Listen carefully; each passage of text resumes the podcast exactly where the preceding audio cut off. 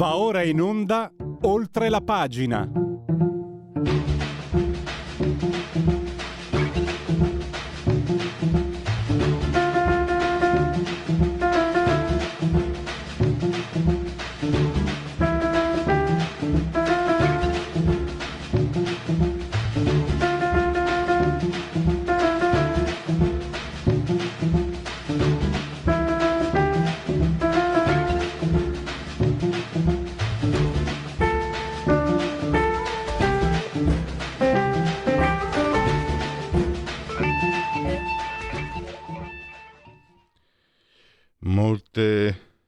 Cose da trattare in questo primo oltre la pagina della, uh, di Radio Libertà.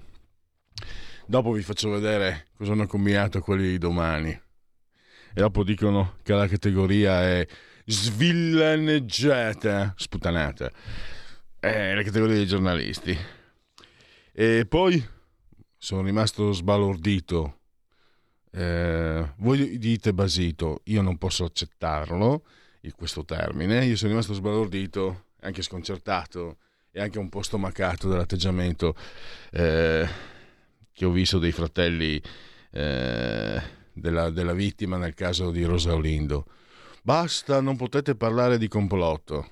Ah, mi, mi chiedo questo, ma la verità, a un certo punto, la verità e la libertà, mi sono reso conto, riflessione brevissima del mattino, non sono sentimenti alla portata di tutti, non tutti possono portare evidentemente eh, concetti come questi. Lo si è visto col Covid, in Novax, eccetera.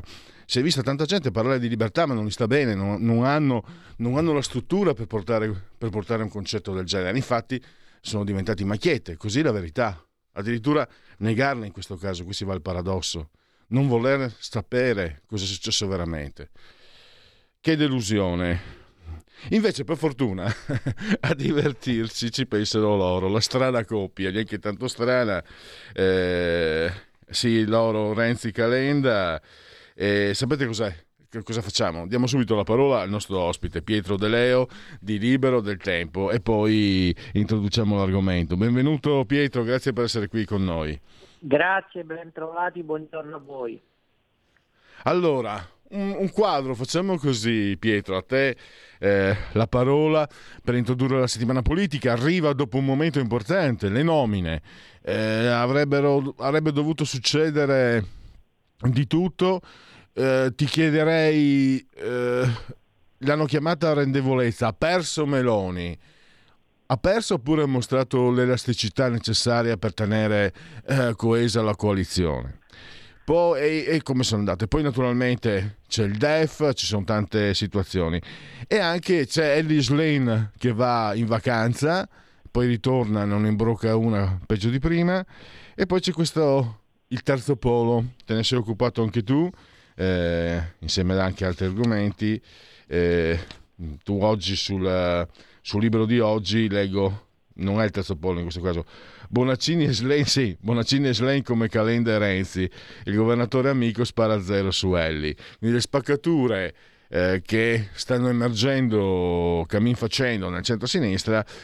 e poi il terzo polo, l'avevano detto tutti che eh, avrebbero spaccato, avrebbero rotto, visto la personalità dei, dei due personaggi. Io ti confesso però che pensavo che dal punto di vista politico individuare una, una posizione centrale. Qualche anno fa la pensavo l'opposto, ma adesso ho pensato, io ho una mia interpretazione, dopo anni di complicati la gente è stanca, la gente sta tornando non eh, a moderarsi, ma in qualche modo non vuole essere disturbata perché è stanca.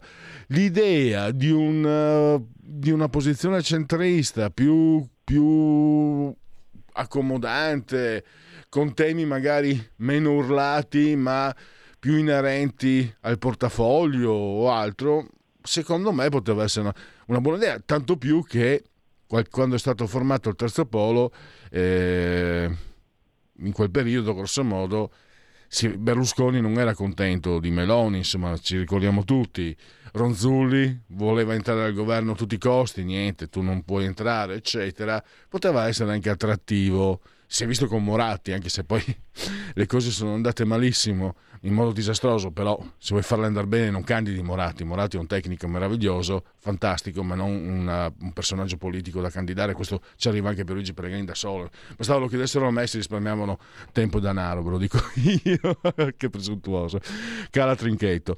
No, dicevo comunque, poteva essere un'idea anche per Uh, muovere le, agitare le acque nel centrodestra adesso si è spaccato tutto centrodestra come può posizionarti, posizionarsi rispetto a, ai rappresentanti del terzo polo, centristi, che a questo punto rischiano di essere in balia di Ellie Schlein o dei 5 Stelle, insomma, eh, non penso fosse questa la loro missione. Ma, eh, il centrodestra sicuramente deve avere come priorità la, intercettare il consenso di un elettorato moderato che come ricordavi tu c'è, esiste, spesso non va a votare perché noi abbiamo delle, eh, dei, dei, tassi di astensionismo ai noi molto alti e eh, come dicevi tu eh, un elettorato che vuole stare molto sulle cose, su, eh, sui programmi, eh, un elettorato che respinge le polemiche urlate. Quindi il centrodestra dovrebbe cercare di massimizzare l'abbraccio con quel tipo di cittadini lì cosa che il terzo polo non è riuscito a fare. Eh, allora, noi ci troviamo in un sistema che è tornato eh, compiutamente bipolare, c'è una legge elettorale che è una legge eh, che favorisce la formazione di due schieramenti, o stai di qua o stai di là. Quindi eh, porre, mettere in campo una terza forza, eh, stante questa architettura elettorale, era già difficile di suo. Figuriamoci per come è stato fatto. Cioè, nel momento in cui tu devi, vuoi lanciare una sfida ai due poli principali, centrodestra e centrosinistra, e lo devi fare con un progetto ampio, un progetto che respiri, eh, un progetto profondo. Eh, questi hanno, hanno, messo in piedi una cosa che era la sommatoria di transfughi, una parte dal centrodestra con tutti quelli di Forza Italia che erano usciti, una parte dal PD. Non, possiamo, non, non, non si fa così un progetto suggestivo in grado di far reinnamorare le persone eh, alla politica, quelli che non vanno più a votare. Se poi a, questa, a questo punto di partenza abbastanza scialbo sommiamo anche il fatto che i due leader hanno delle personalità debordanti, Renzi e Crenda, che litigano in continuazione, eh, abbiamo come prodotto il fallimento di un progetto politico.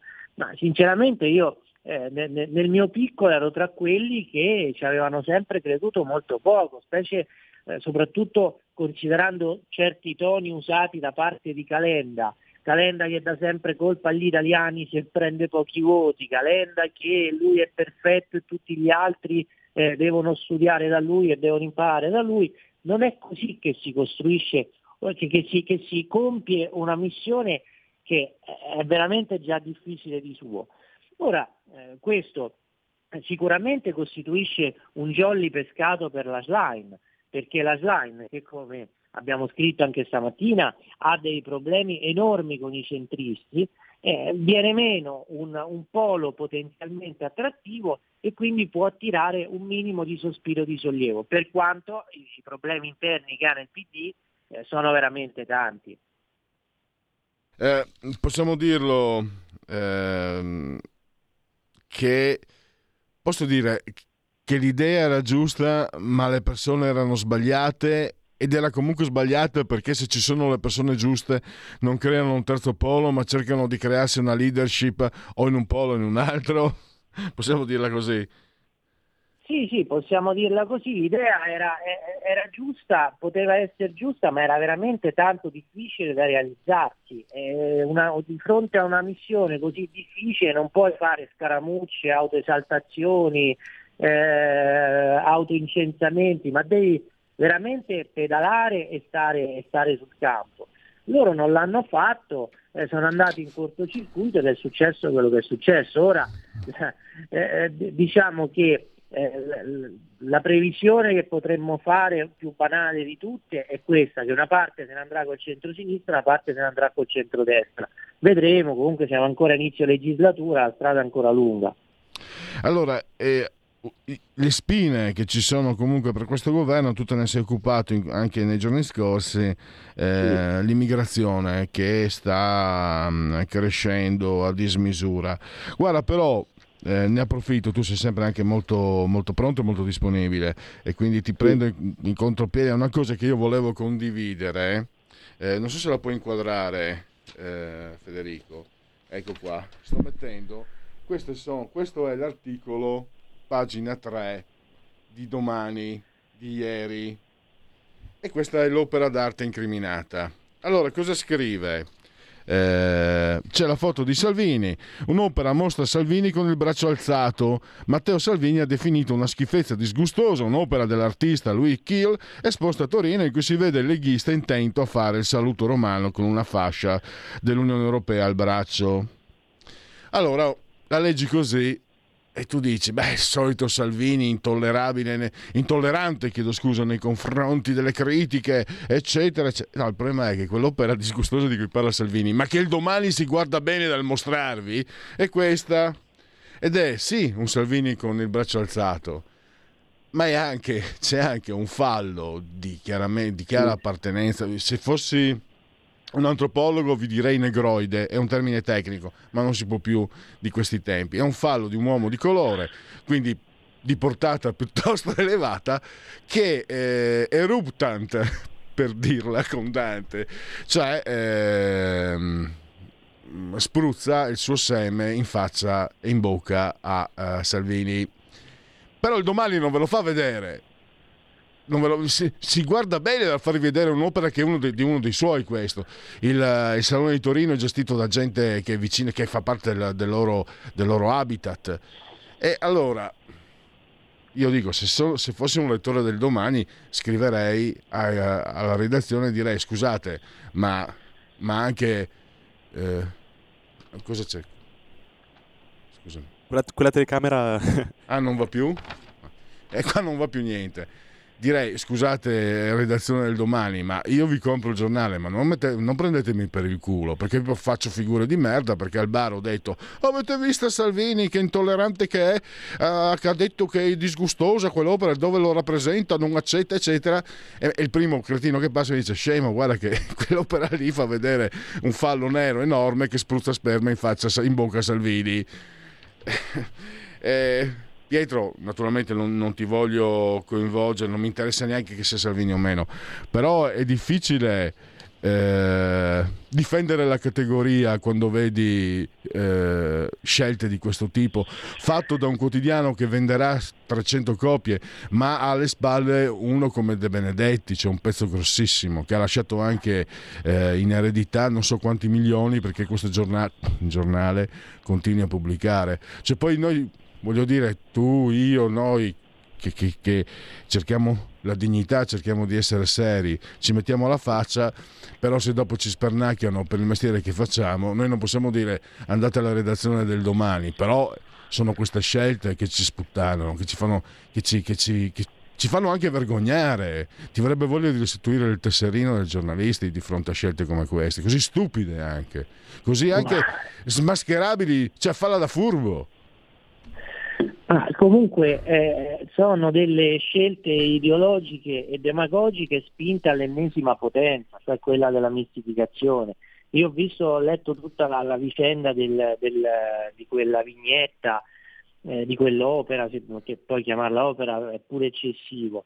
Eh, veramente è, è l'ennesima pagina di un'antologia lunghissima di offese, eh, di, di, eh, di, anche diciamo, di crudeltà grafica, chiamiamola così, perché sia nella satira che nella critica dovrebbe esserci sempre un punto di equilibrio.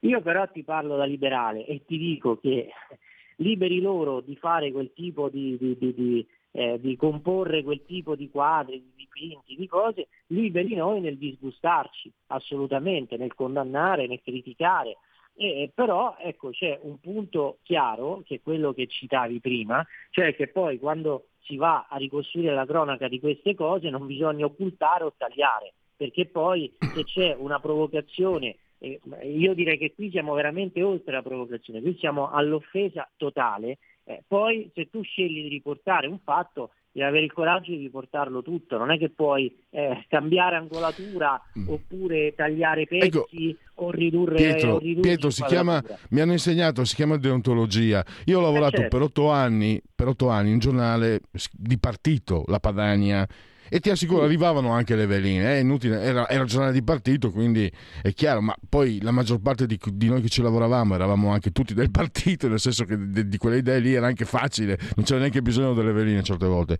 Mai ti, ti, assicuro, mai, mai, mai in otto anni che ci ho lavorato tutti i giorni, mai ho visto fare una scelta del genere. Se qualcuno avesse proposto una scelta del genere, era tutta gente che veniva dall'indipendente, poi molti sono venuti a libero, eccetera. Quindi anche professionisti seri, eh, magari schierati ma seri, Senaldi viene un nome per tutti, ti avrebbero riso, cioè non ti avrebbero riso in faccia, ti, avrebbero detto cambia mestiere, Te lo assicuro, io non ho mai avuto l'idea di fare una, stupida, una stronzata del genere, vergognosa del genere, ma so benissimo che se l'avessi anche solo paventata, il caporedattore di turno, Carlo Passera, mi avrebbe detto, Pelle, forse è meglio che cambi mestiere. E questo lo, lo dico sull'esperienza mia diretta. Deontologia, sì, sì, no, no, no, non mi è mai successo, voglio dire, ma nel senso ma che mi sono stato allevato e cresciuto da professionisti che per quanto schierati l'idea stretta della deontologia, eh, cioè la deontologia è un passaggio abbastanza stretto tutto sommato, non è che ci puoi scherzare, come invece hanno fatto costoro. Sì, beh, è, è il confine che c'è tra l'essere schierati, fare delle scelte culturali e poi il travalicare nel lato opposto, cioè quello della disonestà intellettuale. Ecco, direi che questo confine in questo caso è stato, è stato purtroppo per il settore superato e purtroppo anche per la categoria. Eh, Pietro, scusami, ti ho trascinato, era una cosa che mi è rimasta proprio sul no, no, da, i- da, ieri quando l'ho vista. ricorrenti purtroppo. Eh, eh, so, che, so, che, tu sei sempre stato molto sensibile anche su questo perché eh, i tuoi articoli insomma, sono sempre assolutamente seri e, e, si capisce benissimo insomma, come, su, sulla serietà e sulla deontologia eh, come ti poni e quindi eri l'interlocutore, un po' sei stato vittima della mia irruenza, te, ma no, no, eh, ne ho approfittato della tua gentilezza, ma eri anche la persona che mi, dava, mi poteva dare la risposta più, più, equilibrata, come hai fatto. Ho due minuti, parliamo degli sbarchi, sono sì. decuplicati, in Tunisia sta avvenendo il disastro. 117.000 sbarchi, eh, gli europei ne hanno, ne hanno accolti solamente 512, lo 0,4%. Come al solito le belle parole dell'Europa non vengono seguite dai fatti. Eh, eh, quanto grosso può essere questo problema, che sicuramente grosso è per il governo, perché gli elettori eh, eh mugugnano, insomma, eh, ma come abbiamo votato centrodestra, votato Meloni e dopo vediamo queste cose. È un, problema, è un problema vero e un problema esistente. Eh, come ce l'abbiamo noi, ce le hanno tutte anche le, le, altre, eh, le altre, nazioni europee di arrivo. Eh, perché c'è da dire una cosa, che al di là delle ricostruzioni politiche della sinistra, io lo dico in maniera un po' forte, eh, i flussi migratori non piacciono a nessuno perché i flussi migratori poi portano sacche di degrado, portano instabilità, portano delinquenza, portano difficoltà nell'integrazione e quindi è un tema che mette a repentaglio non solo la coesione sociale, e considerando i numeri che, che, che, che, forse abbiamo di fronte in prospettiva, si parla di 300.000 persone potenzialmente in grado di arrivare, eh, definiscono, definiscono la realtà del pericolo. E poi c'è anche eh, un altro tema, cioè che attorno all'immigrazione un'altra volta l'Europa, se sta ferma, rischia di no, come purtroppo sta avvenendo, rischia di non avanzare nel suo eh, processo di integrazione. I numeri che citavi prima, eh, infatti ne abbiamo scritto la settimana scorsa, 117.000 arrivi da giugno a oggi, cioè a oggi a qualche giorno fa, ora saremo a 120, saremo, eh, avremo superato quel numro, a fronte di 512 cittadini ricollocati. E questo direi che anche, definisce anche il fallimento, adesso eh, non, ovviamente non bisogna parlare di chi non è più in carica, però per completare il quadro, della gestione Lamorgese, perché aveva, ehm, aveva decantato gli accordi europei come gli accordi di Malta come se fossero la soluzione, la chiave di, di, di volta eh, nell'affrontare il problema. E così invece non è stato. Ma perché il tema dei ricollocamenti è sempre stato basato su, eh, su, sulla volontarietà. E la volontarietà non, non, non, non, è quel criterio che ti eh, può innescare delle soluzioni, perché poi quando si tratta dell'atto pratico aderiscono veramente pochissimi paesi, appunto 512 a fronte di 117.000 arrivi, direi che sono numeri che parlano da soli. Eh, veramente c'è da stare preoccupati perché stamattina lo riconosce anche sul Corriere della Sera Manfred Weber del Partito eh, Popolare Europeo eh, che l'Europa è troppo eh, inerte di fronte a quanto sta accadendo, di fronte alla Tunisia, di fronte alla moltiplicazione eh, dei, de, delle criticità, degli scenari critici. Adesso abbiamo anche eh, la guerra interna in Sudan eh, che purtroppo eh, c'è da credere che, eh, che, che, influirà sui flussi migratori.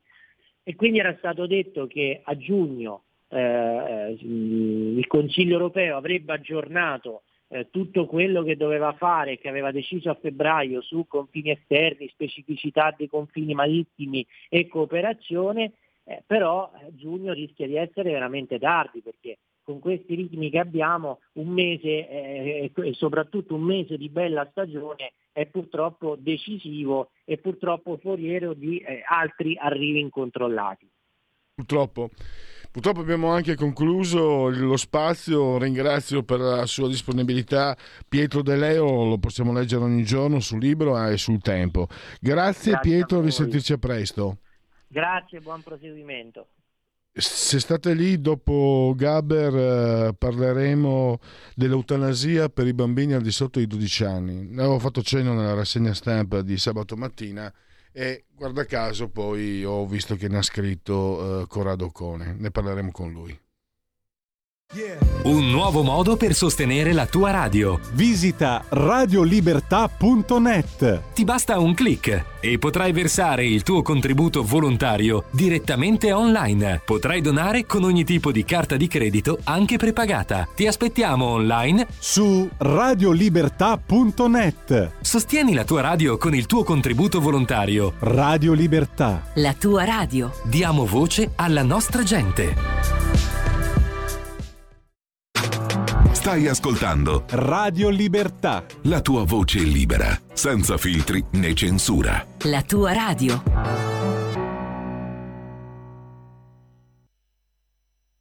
Caro Gismondo, come andiamo, eh? Va sempre peggio.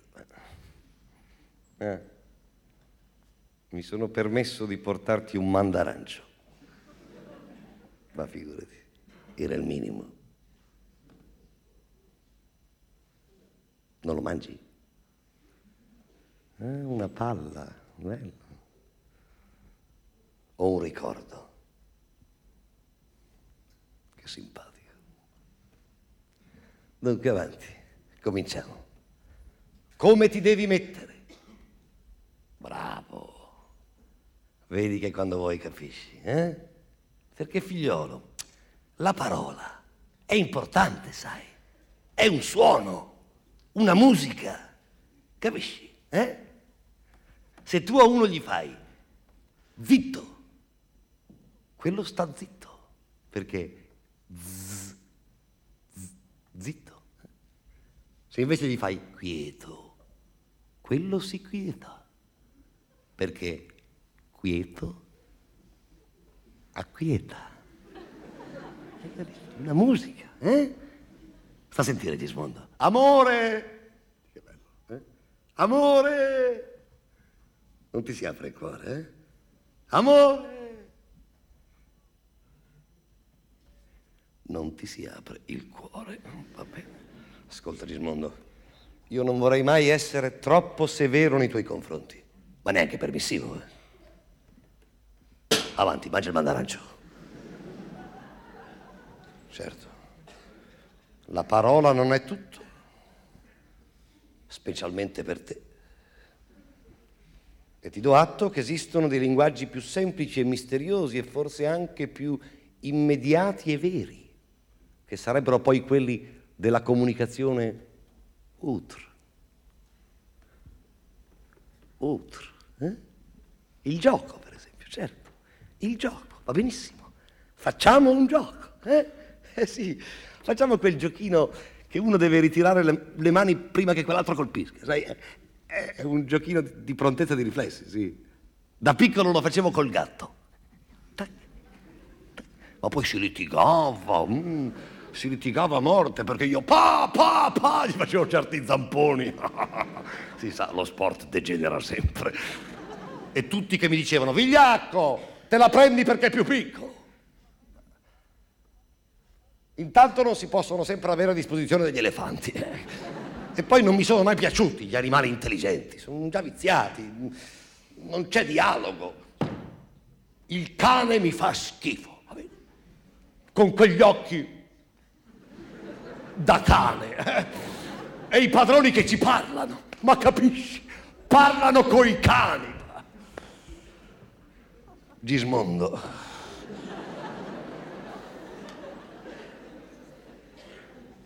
Ti vedo distratto, eh? Forse sei un po' imbecille. Meglio, meglio. L'intelligenza non solo è superflua, ma intralcia. Outre. Certo, è la fisicità che conta. Tu saprai certamente che di fronte all'eros, no? alla, alla libido, eh? certi istinti sono uguali per tutti. Che dici? Forse lì potremmo capirci. Eh? È vero.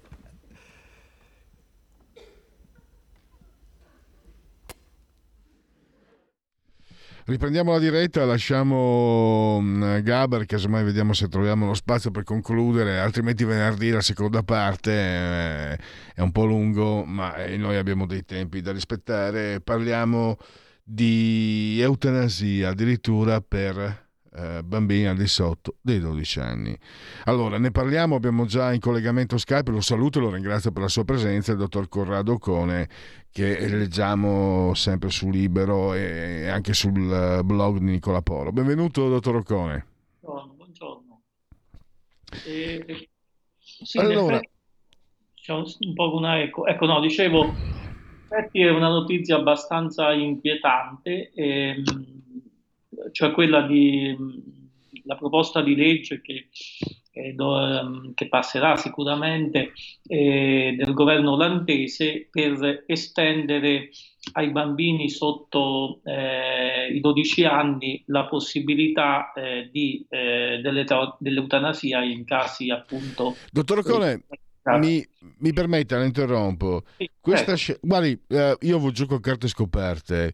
Eh, sono uno che avendo una bassissima soglia del dolore e avendo anche qualche problema di salute, ogni tanto ci fa pure il pensiero e non vorrei che nessuno me lo impedisse, nessuno mi impedisse perlomeno di andare in Svizzera, vorrei averlo a casa mia visto che pago le spese della, della, della sanità. Al tempo stesso, se facessero un referendum sull'eutanasia andrei a votare no. Eh, so, è una visione un po' strana, però non tanto strana. Dopo aver letto il suo articolo ho capito anche perché la penso così. Perché qui stiamo parlando da una parte del dolore e dall'altro della vita. La, la scienza, lei l'ha spiegato benissimo, no? il, il, senso utilitario, la scienza si occupa del dolore, non può occuparsi della vita, perché il dolore non è un momento etico, la vita per molti aspetti lo è. Poi non è neanche nemmeno, è, come si fa a stabilire sicuramente, la, come si fa a stabilire con sicurezza la morte? La morte è sempre certa, ma quando non è detto. E poi viene meno un alibi, perché nel momento in cui io la propongo per i 12, sotto bambini sotto i 12 anni non è più libertà di scelta da parte di chi esprime questo giudizio e poi un conto la libertà di scelta individuale, un conto è chi decide lui poi alla fine di intervenire sulla mia esistenza. E, lei paventa anche una società distopica, una società, eh, di, de, de, la società dell'estremo controllo, perché poi va da sé Adesso uccido quelli che soffrono e sono anche bravo, sono nobile. Poi uccido quelli che stanno male. Poi, ma non possiamo più stare, non c'è più il welfare, non possiamo assistere i bisognosi. Uccidiamo gli anziani e i malati. Poi, magari, facciamo così, eh, visto che c'è un grande inquinamento, uccidiamo gli obesi come Pierluigi Pellegrini che producono più inquinamento degli altri. E andando avanti di questo passo, io questa parte l'ho esagerata, però vedendo certi eccessi della woke culture, no? che è censurato anche Walt Disney, tutti insomma censurano, eh, la, strada, la strada è quella lì. Poi quando ci possono arrivare, quando ci arrivino è un altro discorso. Loro non hanno fretta. Se la famosa finestra di Overton non ha eh, un meccanismo a orologeria, loro la applicano e poi pian piano si avvicinano all'obiettivo. E guarda, mh, mm, mi perdoni, ma vo- ci tenevo anche a a introdurlo eh, questo argomento perché anche per gli ascoltatori di Radio Libertà è un argomento molto delicato, no? quello dell'eutanasia, perché tendenzi- io credo che siano in molti in realtà a pensarla anche come me. Tendenzialmente vorrei essere libero di scegliere, ma chi mi viene a proporre l'eutanasia senza se e senza ma, francamente io di lui non mi fido. Sì, assolutamente, ma io in effetti ho già detto quasi tutto lei, quindi eh, no, ti ha colto perfettamente i punti qui in discussione. Allora, eh, appunto è un piano inclinato, eh, lei parlava della finestra di Overton, dove mh, eh, insomma una volta che ci si incammina su questa strada eh, l'esito appunto mh, potrebbe essere eh, imprevedibile all'inizio, eh, perché quando si pone un'eccezione alla regola, poi un'altra eccezione, poi perché no un'altra ancora, alla fine si elimina la regola stessa e quindi, ehm, e quindi si giunge alla possibilità di uccidere. Finora appunto i fautori dell'eutanasia. Allora, l'eutanasia ovviamente è un tema complesso è un tema complesso perché mh, eh, in qualche modo eh, richiama il tema del suicidio. Eh, quando assistito sempre suicidio è, e quindi è un tema molto sensibile pure per la nostra mentalità religiosa, eccetera. È un tema controverso che appunto eh, appartiene alla sfera più intima di ogni persona. Quindi, prima di tutto, secondo me, in queste faccende mh, la legge, eh, lo Stato dovrebbe mettere becco il meno possibile. Quindi eh, non si può normare eh, tutto e tutto. Eh, quindi eh, questo è un primo elemento da considerare. Però la questione è che finora i cosiddetti fautori dell'eutanasia. Allora, ecco, si può anche essere fautori indeterminati da casi dell'eutanasia, ma io non voglio una legge che mi dica questo, sono cose che, insomma, che appartengono alla coscienza, ma poi mh, lo si può essere, eh, lo si può essere però ehm, eh, c'è chi lo è, è per l'eutanasia perché appunto dice che eh, la volontà, se c'è la volontà della persona che appunto è in una condizione da richiedere la morte, mh, qualcuno può aiutarlo, può assisterlo, può facilitargli questa decisione che lui ha preso. Allora, diciamo, qui eh, c'è un primo problema che è del cosiddetto testamento biologico, cioè questa decisione secondo appunto questi soloni, questi propositori di legge, eh, dovrebbe addirittura essere stabilita in un testamento biologico. Quando io faccio il testamento biologico si presume che sono giovane, che sono in perfetta salute, che non mi pongo tanti problemi e se poi ehm, eh, la mia volontà di quel momento non può essere equiparata poi alla, al momento della volontà ultima quando sono in un'altra situazione, però già questo è un problema diciamo filosofico sulla continuità dell'individualità non da poco, però soprassediamo pure su questo. Appunto si è detto la volontà, se c'è la volontà eh, eh, lo si può fare, lo Stato anzi deve mettere in condizione, deve agevolare, facilitare tutta la battaglia come sappiamo di Cappato, che insomma eh, che è una lugubre battaglia per la morte, cioè insomma è veramente anche solo a pensarci qualcosa che, di orripilante. Però ecco la volontà. Però adesso non c'è più nemmeno la questione della volontà, perché ovviamente la volontà la può avere solo un individuo adulto, non la può avere eh, un piccolo. Quindi c'è qualcuno che decide per lui e quindi eh, non è più un suicidio, eh, nemmeno un suicidio assistito, ma è un omicidio si dice eh, quando c'è probabile eh, possibilità che eh, lo stato sia irreversibile, appunto la probabilità. Nelle cose umane eh, non c'è nulla di definitivo, si può stare in una condizione miserrima e anche se non crediamo nei miracoli, diciamo non crede nei miracoli chi, chi è laico, mm, insomma eh, il quadro clinico di una persona in una situazione anche diciamo disperata può cambiare, soprattutto quando è un giovane, quindi eh, io in base alla probabilità metto a morte un altro.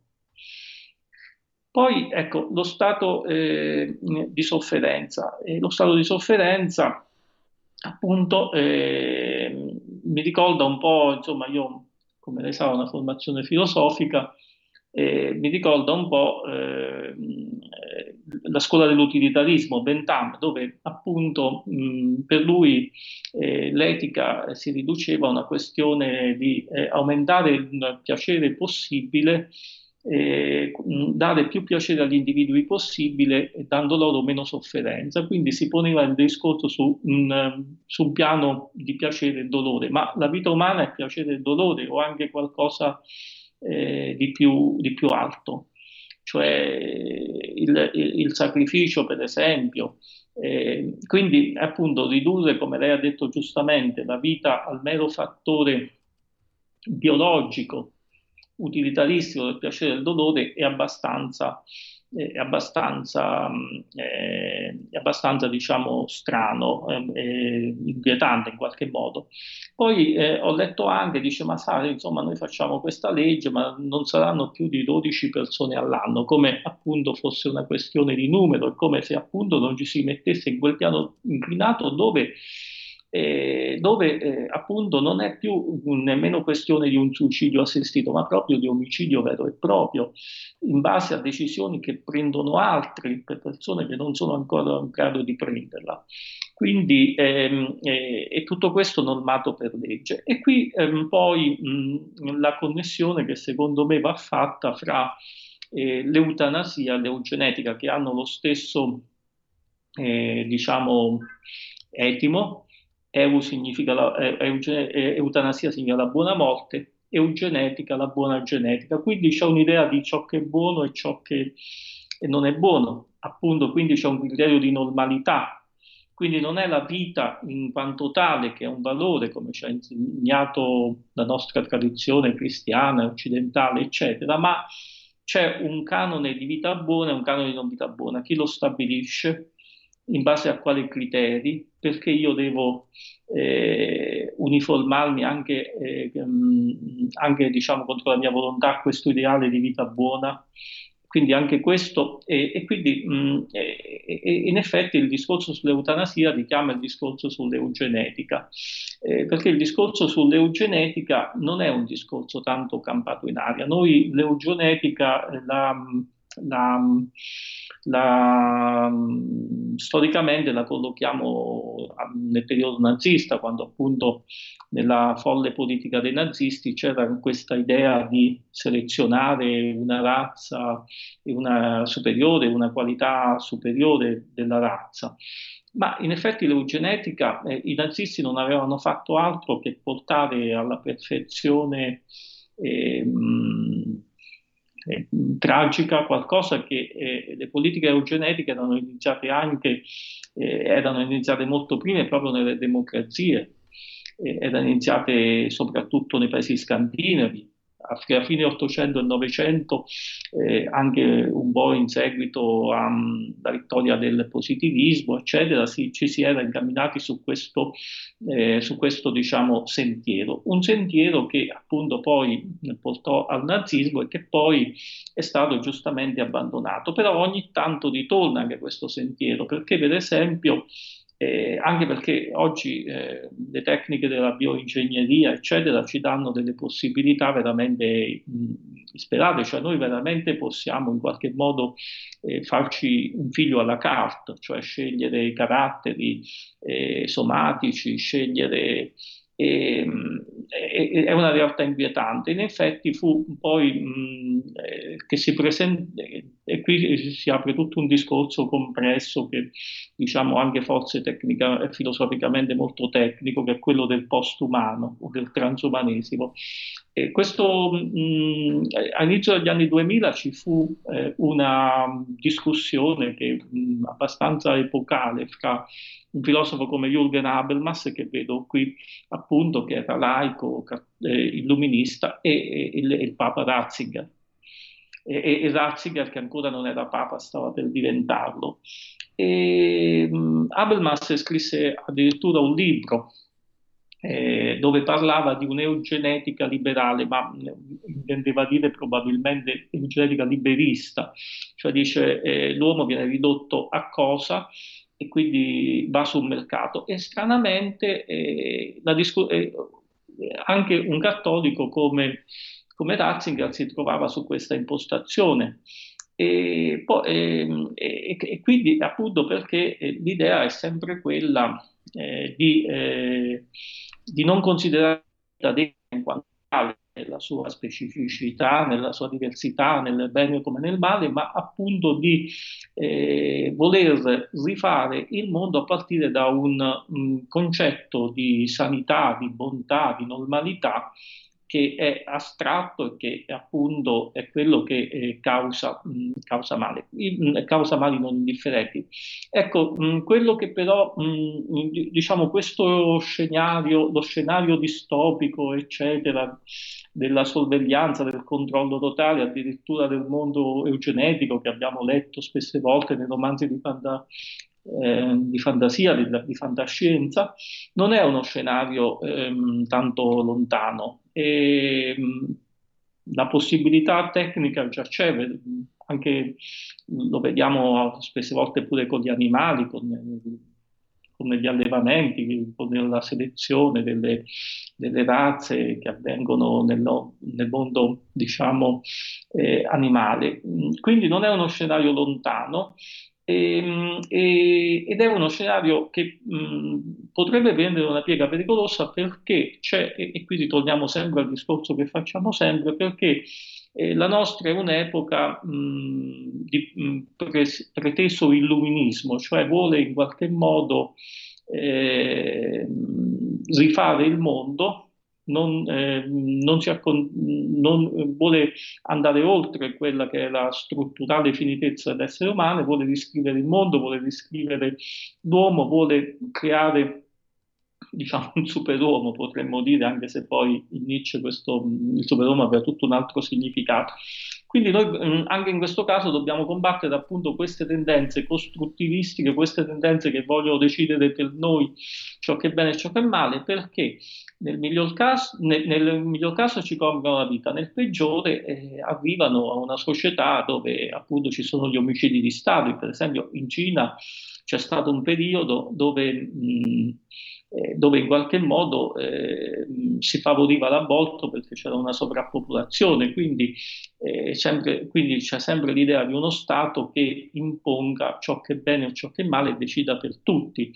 E quindi è un pericolo molto vivo da non pensare relegato solo ai regimi totalitari, un pericolo che eh, pure perché la mentalità totalitaria non è altro che uno sviluppo una radicalizzazione di qualcosa che è presente pure nelle nostre società democratiche, umanistiche, liberali e via dicendo. E siamo arrivati alla fine, dottor Occone, il tempo è volato. Io la ringrazio ancora um, per questa, questa, analisi e, e per, naturalmente per la sua disponibilità. E a risentirci a presto a questo punto. Grazie e buongiorno. E andiamo avanti, volevo un pensierino conclusivo. Mi piace molto immedesimarmi, quindi ho pensato, visto che sono, c'è stato un momento in cui ci ho anche pensato che io non sopporto il dolore fisico, non me lo spiego. Non, nel senso non lo concepisco, no? non esiste, c'è già la vita e quel cazzo che è. Devi anche subire dolore fisico, è una cosa che è insopportabile.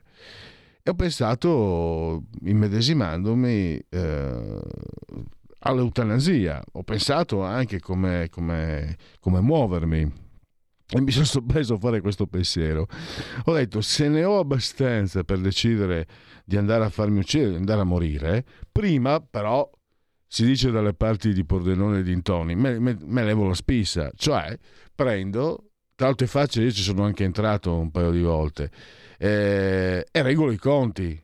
Ho pensato, quei 3-4 farabuti che mi hanno fatto del male nella vita, devi stringere non più di 3, altri 4 sono troppi, 2 o 3, e quelli li vorrei togliere di mezzo. Cioè, ho pensato, nel momento in cui mi faccio uccidere, mi viene, una, mi viene un, un, delirio di rabbia come i cani all'idea che questi sopravvivano, quindi li devo, li devo uccidere.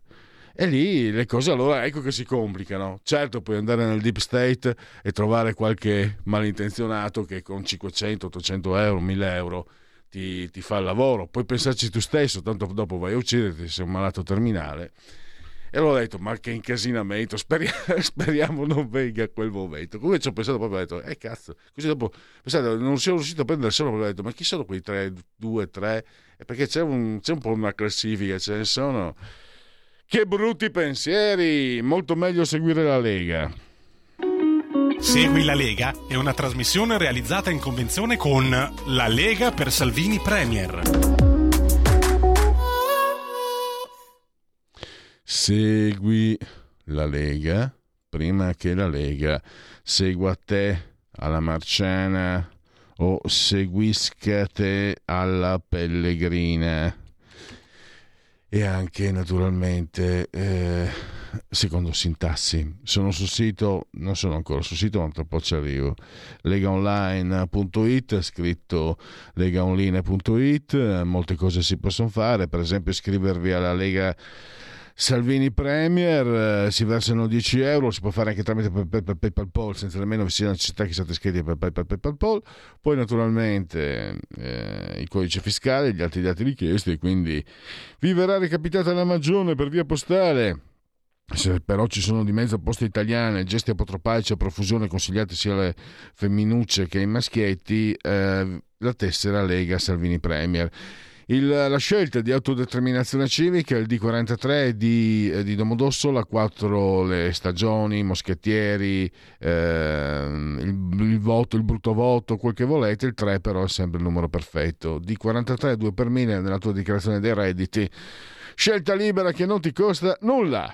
E poi le apparizioni eh, radio televisive dei protagonisti leghisti Andiamo a vedere. Allora, oggi pomeriggio 17.15 il sottosegretario alla presidenza del Consiglio Alessandro Morelli, Sky TG24, Economia.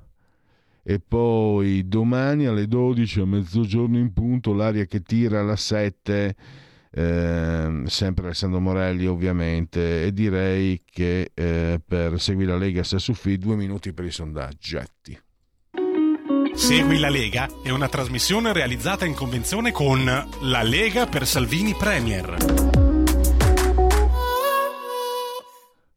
Chiaramente andiamo con i sondaggi di termometro politico, intenzione di voto 29,6 Fratelli d'Italia, PD 18,4, 16,4 5 Stelle, eh, Lega 8,9, 7,7 Forza Italia 7,5 Calenda prima della gran rottura. Poi Macron, cosa ne pensano i cittadini italiani? Dovrebbe diventare una potenza indipendente dagli USA, come dice Macron, l'Europa.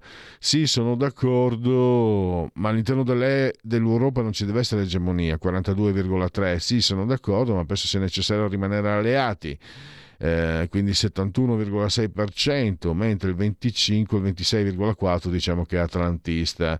Credo che l'Italia eh, debba avere una politica estera autonoma sia dagli USA che dall'UE e decidere, no, credo che oggi, oggi il legame con gli USA sia indispensabile. E poi la natalità eh, per qualcosa che la preoccupa per quale motivo? Credo sia per motivi soprattutto economici, 61,5. Fattori culturali, i giovani prediligono altri progetti alla famiglia, 24,4. Effetto collaterale del benessere, 6,7. Evoluzione culturale, le donne sono più emancipate, 5,6. Situazione attuale degli sbarchi eh, è un'emergenza da molti anni ed è stata ignorata per troppo tempo 45,6 prima non era una grave emergenza ma lo sta diventando per l'aumento dei clandestini 10,2 no l'immigrazione è un fenomeno che sarà sempre presente va governata a 33,5 non c'è alcuna emergenza. Non stanno aumentando gli immigrati l'emergenza è umanitaria quindi eh, 42 43,3 a favore favore degli sbarchi e eh, 55,8 contraria. Vediamo se riusciamo a chiudere prima delle 10.31. 10.31. No, questo scusate, ha ripetuto. Cina-Taiwan Dovremmo difendere Taiwan 7,9. Assieme agli alleati dovrebbe inviare armi a Taiwan 18,7, ma lavorate tutti per la beretta. Non dovremmo farci coinvolgere, non è nostro interesse 61,5. Credo che dovremmo appoggiare il governo di Pechino 4,3. Eh, 7,6 non sa. E infine il eh, fiducia Meloni abbiamo eh, 43,1% molto abbastanza e 56,3% poco per nulla. Time out. Stai ascoltando Radio Libertà. La tua voce libera, senza filtri né censura. La tua radio.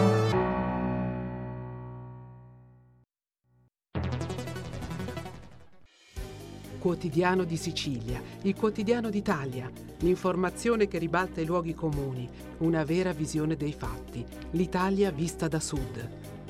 Ogni siciliano che vive in Italia e nel mondo è una risorsa, è protagonista della crescita della nostra nazione. Dai forza alla crescita della nostra isola, abbonandoti al QDS digitale più archivio a soli 99 euro annui. Quotidiano di Sicilia, il quotidiano d'Italia una scelta di valore.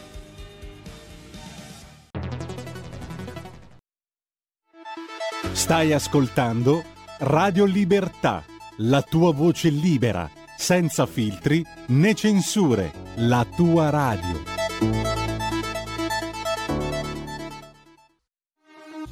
Porta con te ovunque Radio Libertà Scarica la app per smartphone o tablet dal tuo store o dal sito radiolibertà.net. Cosa aspetti?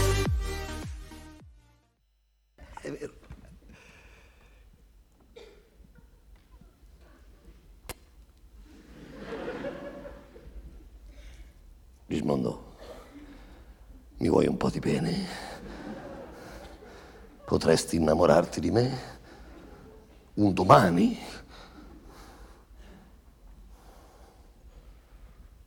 Respinto. Non importa, non mi offendo, vabbè. non sono il tuo tipo, vabbè. Ma Rismondo, credimi, guarda che, guarda che l'amore è importante, sai? L'amore è importante per, per trovare un punto d'intesa, una penetrazione più... Voglio dire, ci sarà pure qualcosa che ci accomuna, una strada, qualcosa che valga per me e per te. Forse esistono delle cose ancora più semplici, eterne, assolute. La morte. Ti ho fregato, Gesù. È già la morte, giusto. Ma che ne so io della morte? Sì, però deve essere una cosa bella, eh? Un attimo in cui tutto si rivela e avresti voglia di dire, ecco, è così.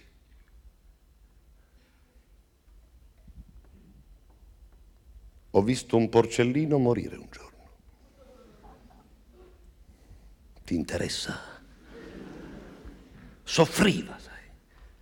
Mi guardava fisso e gemeva. Era come una specie di calma. Poi il cuore ha cominciato a battergli forte, ma era bravo, sai. Ho avvertito che avremmo potuto capirci, bastava pochissimo. Non era un agonizzante esigente. Forse perché aveva capito che quando si muore bisogna anche godere. Se i morenti piangono ancora è perché non godono abbastanza. Certo, il peggio è per chi assiste. Le poche frasi balbettate annunciano solo stupore, fastidio, voglia di togliersi dall'imbarazzo e qualche volta anche paura e schifo. Certo, peggio è per chi assiste. E mio padre moriva. Io lo avevo già visto molto malato, ma quella volta era diverso. Mio padre se ne andava di attimo in attimo e io rimanevo di fronte a lui per compatire. Capivo che lui non mi ritrovava, ma non basta capire, bisognerebbe essere. Dovevo trovare in me un uomo più grande di me per aiutarlo a morire dolcemente. Ma c'ero solo io. Questo mi mancava la possibilità di dire una cosa a un altro. Questa io non ce l'avevo. Provai ad allungare una mano, ma con paura, senza amore. Forse è solo questo che possiamo fare senza ingannare noi stessi. Sudava gocce così grosse che sembrava piangesse con tutto il corpo. In quei momenti è seccante essere diventati poveri come si è si manca di quasi tutto quello che occorre per aiutare qualcuno a morire. Mio padre era solo.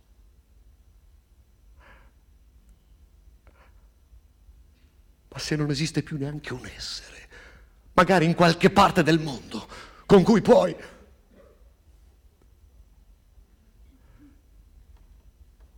Sono solo. Sono solo. Sono solo!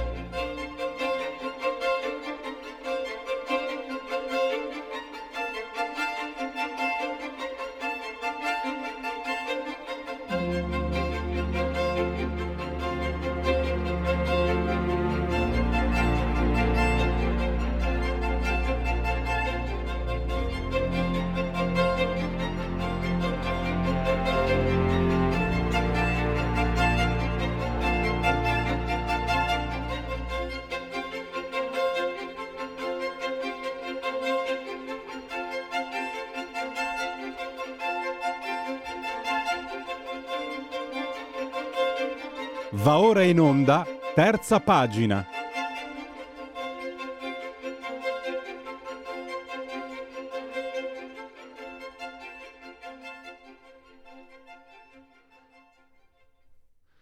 Eccoci, queste sono le prove del reato, ce li ho veramente, cioè, ma il reato è un altro. Avevo questi due libri da decenni, decenni presi su consiglio di un caro amico che non a caso adesso insegna lettera e storia. Devi leggere Selin, uno come te deve leggere Selin, mi disse tanti anni fa. Io li prendo, guardate qua, 8.000 lire e 12.000 lire, era neanche, neanche pochissime all'epoca. Caspip soprattutto, tiro a segno, eh, l'argot che usa Selin. Lo sfoglio lo apro e l'ho messo via, boh Ieri, per scrupolo, per curiosità, anche per serietà, visto che oggi ne parlo con uh, un'autorità in materia e, e, visto che lui è il curatore del primo sito italiano sull'Ifardian Salin, ieri l'ho letto, l'ho letto in 5 minuti. Sbalorditivo, ma non vi dirò mai leggetelo. Sapete perché? Perché queste non sono cose per tutti. Uno se, deve, se lo deve meritare. Io non me lo meritavo e quindi quando è arrivato il momento me lo sono guadagnato. E anche per gli altri deve essere così. Céline è... Eh, che cos'è Céline per Andrea Lombardi, che è saggista e curatore, appunto, come vi ho detto, del primo sito italiano su, su Céline? Lo abbiamo in linea via Skype, io non posso vederlo perché qua l'è tutto rotto, però eh, l'importante è che lui mi senta. Benvenuto Andrea, grazie per essere qui con noi. Ciao, grazie a te. Che cos'è Celine eh, per te, Andrea? Domanda stupidissima, però la, il trasporto, cioè io mi, sono, io mi, sono, incendiato ieri leggendolo e quindi queste sono domande basiche, sinceramente, molto ex abrupto, viscerali, perché ho sentito una passione e, e a una certa età, e tutto sommato qualche libretto l'ho anche letto, e a un certo punto, eh, vedi Andrea, ieri pensavo, per esempio mi veniva in mente Anthony Borges, l'arancia orologeria, mi viene in mente Carlo Emilio Gadda, la, mm, eh, il pasticciaccio, eh, poi mi viene in mente i ragazzi di vita di Pasolini e altri ancora libri che ho letto straordinari. Beh, anche parte tutto sommato dell'Ulisses, qualcosa, qualcosa. E ieri è andato tutto in, uh, in fiamme, perché in, in quelle righe io ho trovato tutto, suoni, colori, sapori, odori, puzze, eh, pensieri, pensieri che, che, di, che, non sapevi di avere ma sai che c'erano. Ho trovato tutto, cioè leggendo Céline ti viene in mente che non serve più altro, non serve ascoltare musica, non serve guardare il cinema, non serve leggere altri libri, non serve leggere, io sono cinefilo, sono fumet, fumet, fumettomane, non serve più niente. Tu leggi Céline e sei a posto. E scusa questa partecipazione così, così eh, terra terra, ma volevo condividerla con qualcuno.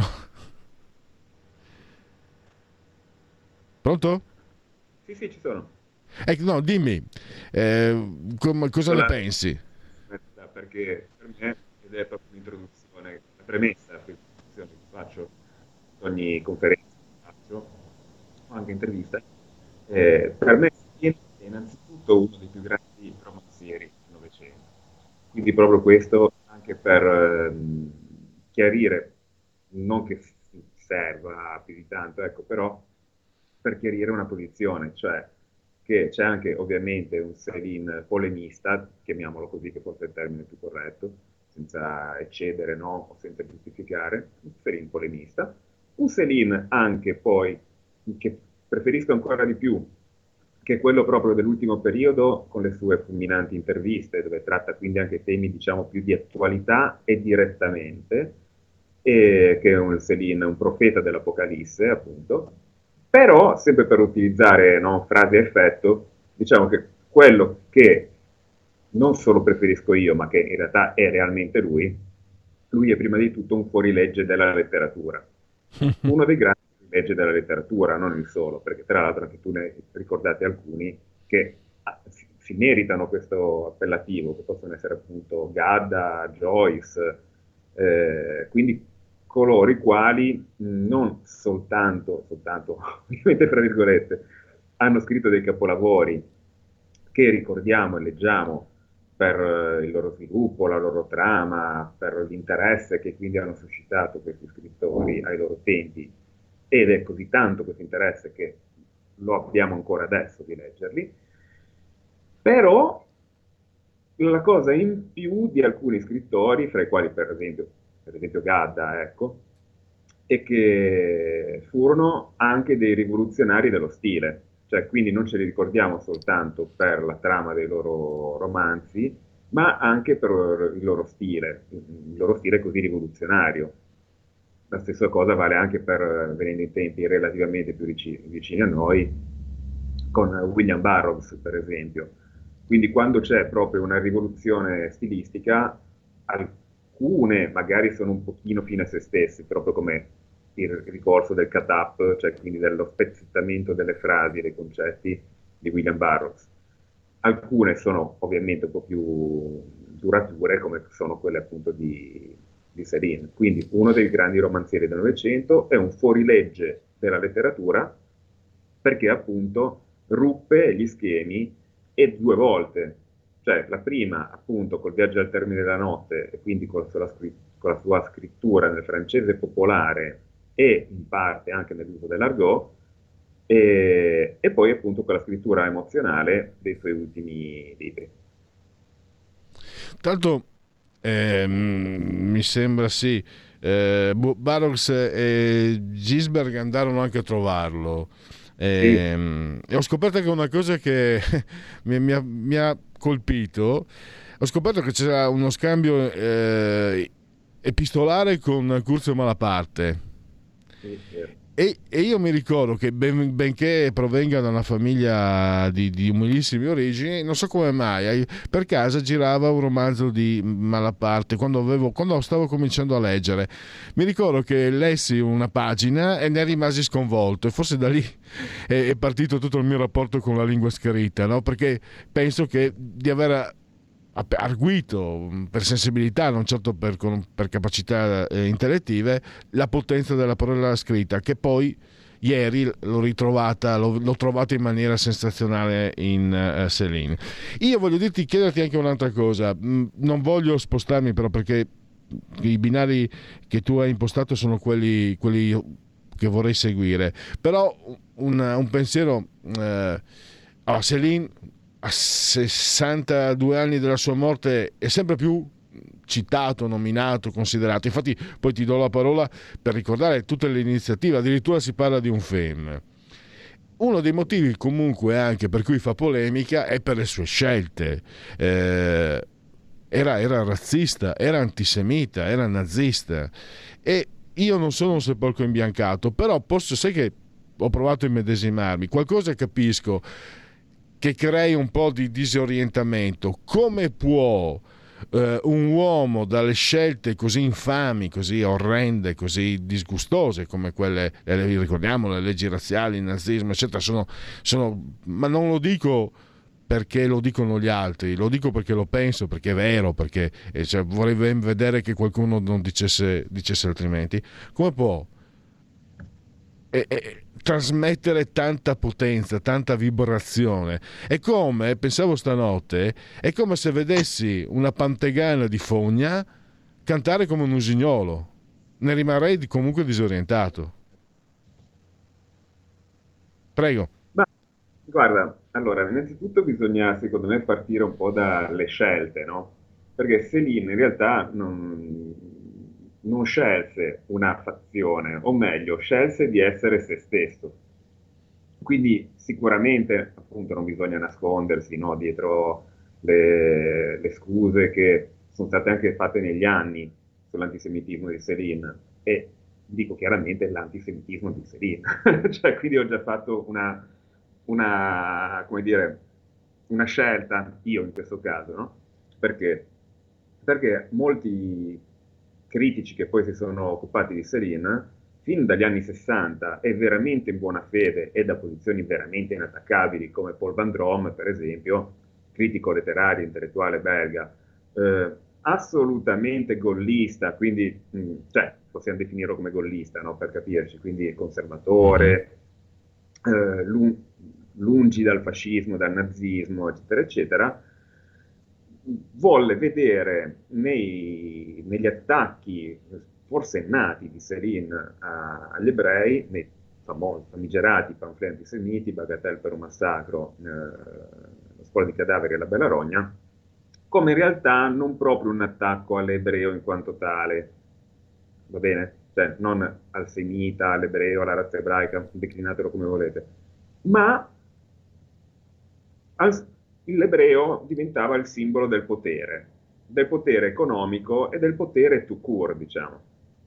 Questa visione è stata ripresa anche in tempi relativamente più recenti da una brava ricercatrice, però magari un po' troppo fan, no? un po' troppo fan club, diciamo, un po' troppo innamorata no? di, di Céline, che è Marina Alberghini, dove lei da un'ottica sempre conservatrice di centrodestra, diciamo, riprende la stessa, la stessa teoria, e dando poi la colpa ovviamente alla sinistra che per quel motivo allora ha, ha, ha, strumentalizzato questo antisemitismo che non è in realtà antisemitismo ma è l'attacco al potere di, di Céline per, per, condannare Céline no, eccetera.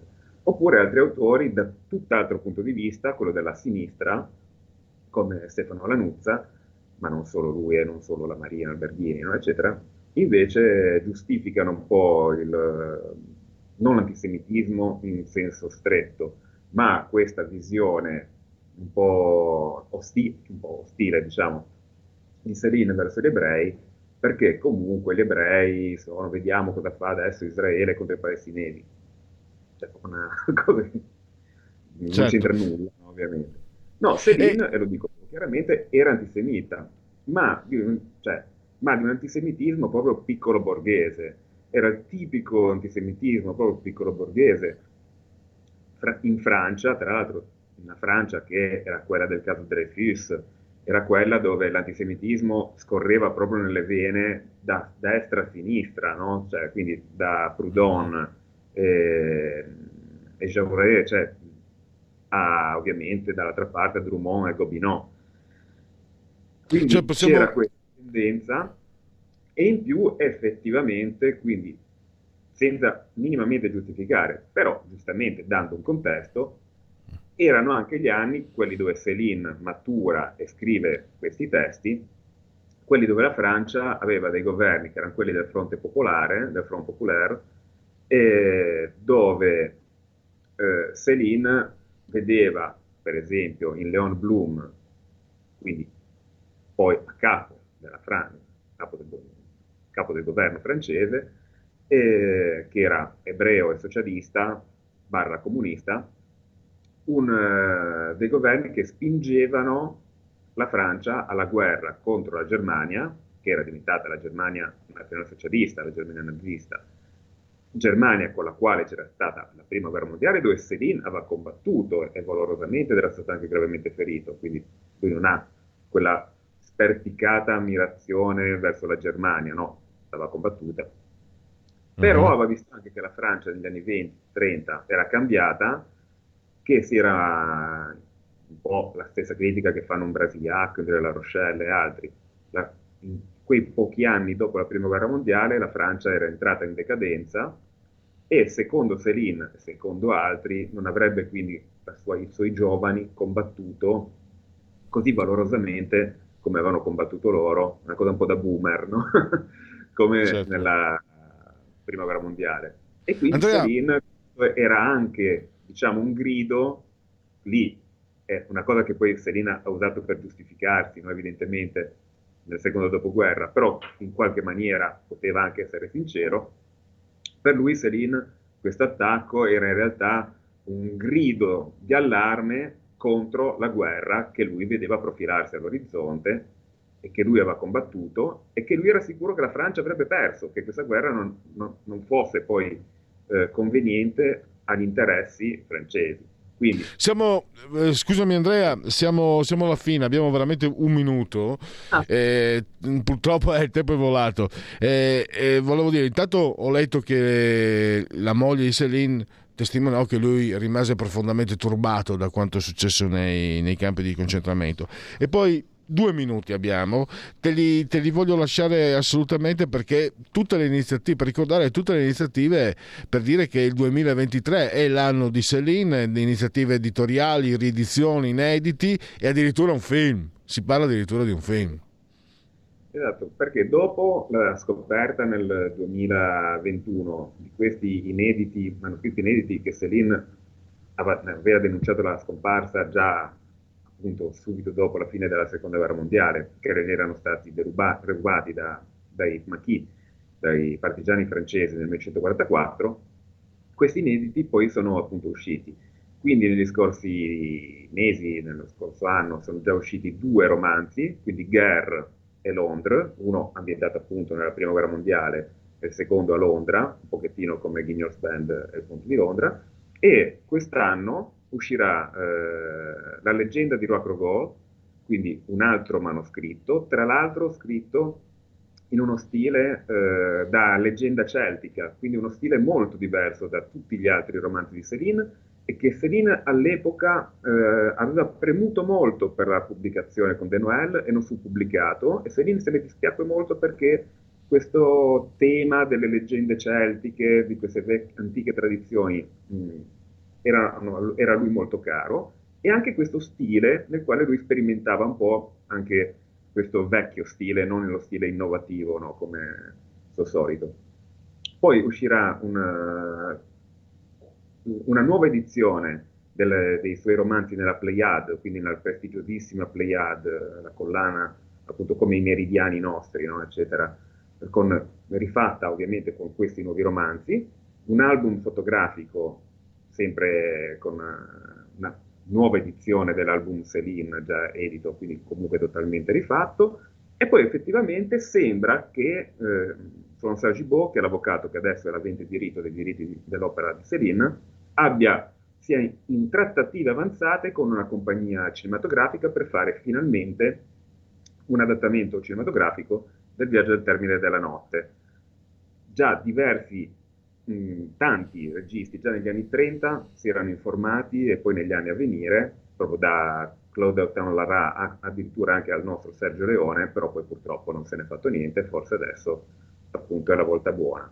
E probabilmente, eh, l'ultima notizia, Gallimard probabilmente ristamperà anche, ovviamente con un'edizione critica, contestualizzata, con un dialogo anche con uh, la comunità scientifica, letteraria e non so, anche storica, diciamo, e, e con la comunità ebraica, uscirà una nuova edizione del, appunto, dei panfletti antisemiti, quindi Bagatelle per un massacro in ecco.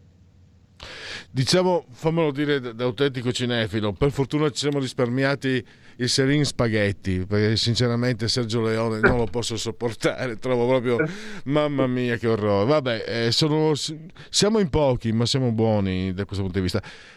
Io l'avrei l'interprete, Ulbeck, per il personale Serin. Cosa ne dici, Andrea?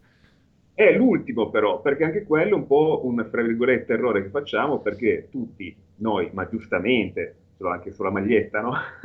abbiamo in mente l'ultimo Selin, quello ultra trasandato, quindi un back ci starebbe bene, ma in realtà il Selin degli anni 20-30, quello, dei, dei, della sua esperienza di medico e poi quello dei suoi successi letterari con Viaggio alla Notte, in realtà era quasi un dandy, era comunque appunto un uomo di una certa presenza, con degli occhi azzurri interessanti, eh, con, eh, che si vestiva in maniera anche molto, molto distinta, an- anzi con un certo aspetto anche un po' originale, quasi appunto da dandy, che appunto fece innamorare schiere di ballerine, tra le quali appunto mm. la Rossetta Mansor.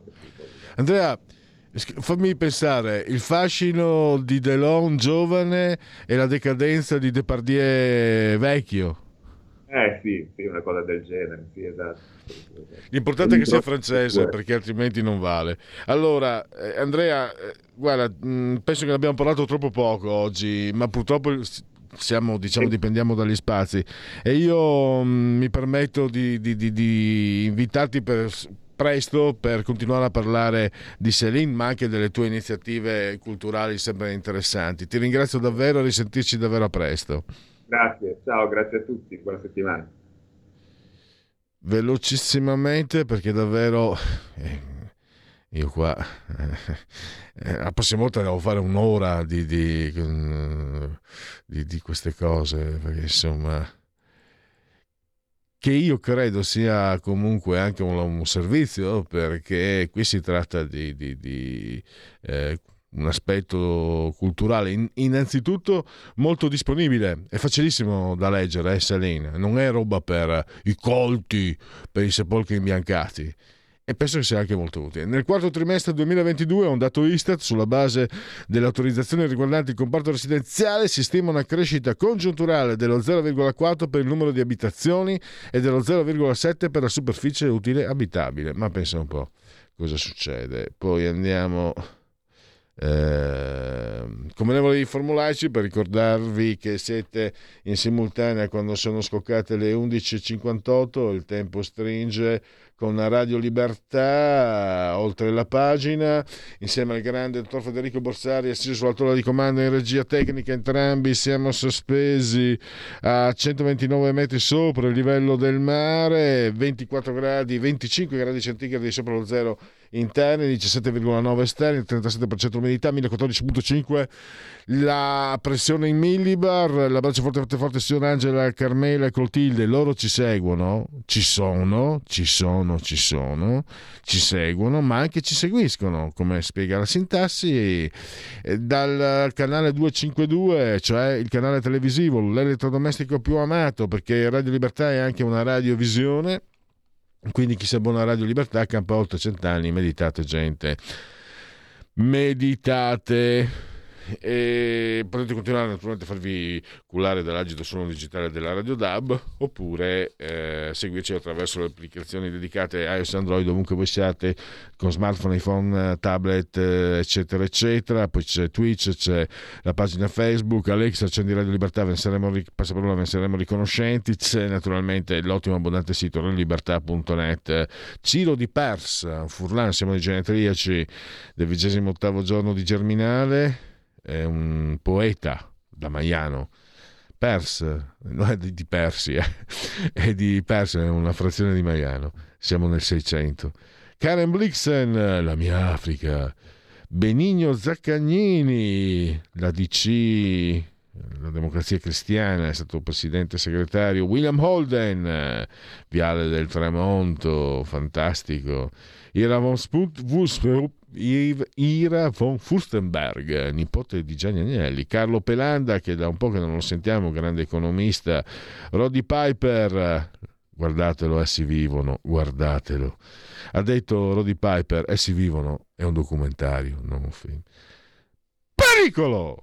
Sandro Piccinini, non va! Pericolo! Mamma mia, aiuto, stanno arrivando le partite. Jennifer Garden, eh, Garner, eh, graziosa e brava attrice e poi Victoria Beckham la Posh Girl delle Space Girl e signora Beckham appunto abbiamo sfratto di un minuto state lì perché adesso c'è l'intervista al professor Carlo Torre di un po' di anni fa però è tanto tanto attuale del 13 maggio 2011 l'intervista naturalmente fatta dal nostro direttore è un gran direttore Giulio Cainarca che, eh, beh, fatemelo dire, eh, che cavolo dai sforomini, chi se ne importa. Cioè, eh, visto che gli altri non te lo dicono, non te lo riconoscono, un po' perché sono invidiosi, un po' perché sono teste di cazzo, e io diciamolo, Radio Padania è stata la prima e per molti tempi, per molto tempo è stata in solitaria. E se io adesso dico che è stato Giulio Cainarca, non voglio fare la figura, non faccio, io dico Radio Padania, è stato lui e io che facevo parte della redazione, poi ho anche coadiuvato qualcosina, qualcosa, mi ricordo le interviste, e se adesso si riapre questo processo che è pieno di porcherie, di cose che, non, che, che, sono troppo grosse da essere ignorate, non è solo il caso di Erba, è un caso questo che riguarda la giustizia per come ha coperto i propri errori, riguarda il senso di giustizia, come possiamo tollerare un caso di questo genere? Con due, io dico probabili ma non lo devo dire io, con due possibili eh, innocenti in galera. Come possiamo accettare le frasi dei fratelli Castagna? No, il complotto, cosa? Ma ci sono... Eh, infatti Giulio Cainarca da solo è andato avanti, io mi ricordo l'avvocato Sgembri che veniva ah, intervistato da lui, veniva anche il pomeriggio, per cui certe volte intervistavo anch'io per gli orari, no? E mi ricordo che si, cioè, si lamentava, no, è un tipo tosto, è un calabriso, lui figurati se si lamenta. Ma era uno che, che osservava, ma siete solo voi che, che, che si state dando una mano, gli altri proprio nessuno si muove, nessuno, per anni poi si è visto che erano talmente grosse le porcherie che si è cominciato a parlarne. Cainarca si è beccato anche gli insulti di Selvaggio Lucarelli, che in realtà sono delle medaglie, perché una che ha lasciato ered- patrimonio eredità genetica a ricominciamo, e una che insomma si è fatta, insomma, una che si è accompagnata alla crosta lì a Cruciani, cioè voglio dire che, che ti insulti e ti attacchi uno così è un segno di distinzione. Sta di fatto però che uno dice come può permettersi uno così di, di attaccare uno come Giulio Cainarca. Sì, hai ragione, mi sono fatto prendere la mano. E perché altrimenti non sentite più questa interessantissima intervista di una dozzina d'anni fa, eh, proprio per commentare la sentenza definitiva sulla strage di Erba. Allora, adesso si sta riaprendo il caso. Maurizio Bolognetti poi intervista a Giulio Maria Ricciuto chiedo scusa per aver sforato, ma ne valeva la pena stavolta. Eh sì, questa, la avevo piccata qua sta roba, perché ho visto più quel di qualcuno ignorare, fare qualche testa di cazzo anche, diciamo, non, non distante, fare, fare... Eh no, signori, perché di fronte a una, cosa, a una cosa enorme come questa non si può fare i coglioni.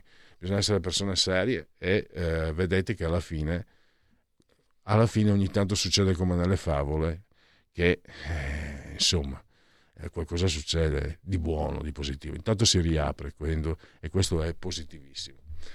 Buona prosecuzione, grazie al grande Federico Borsari che sto facendo dannare e grazie a tutti voi. Miau. Sabato sera a casa mia. Tutti! È un bel direttore! È un bel direttore!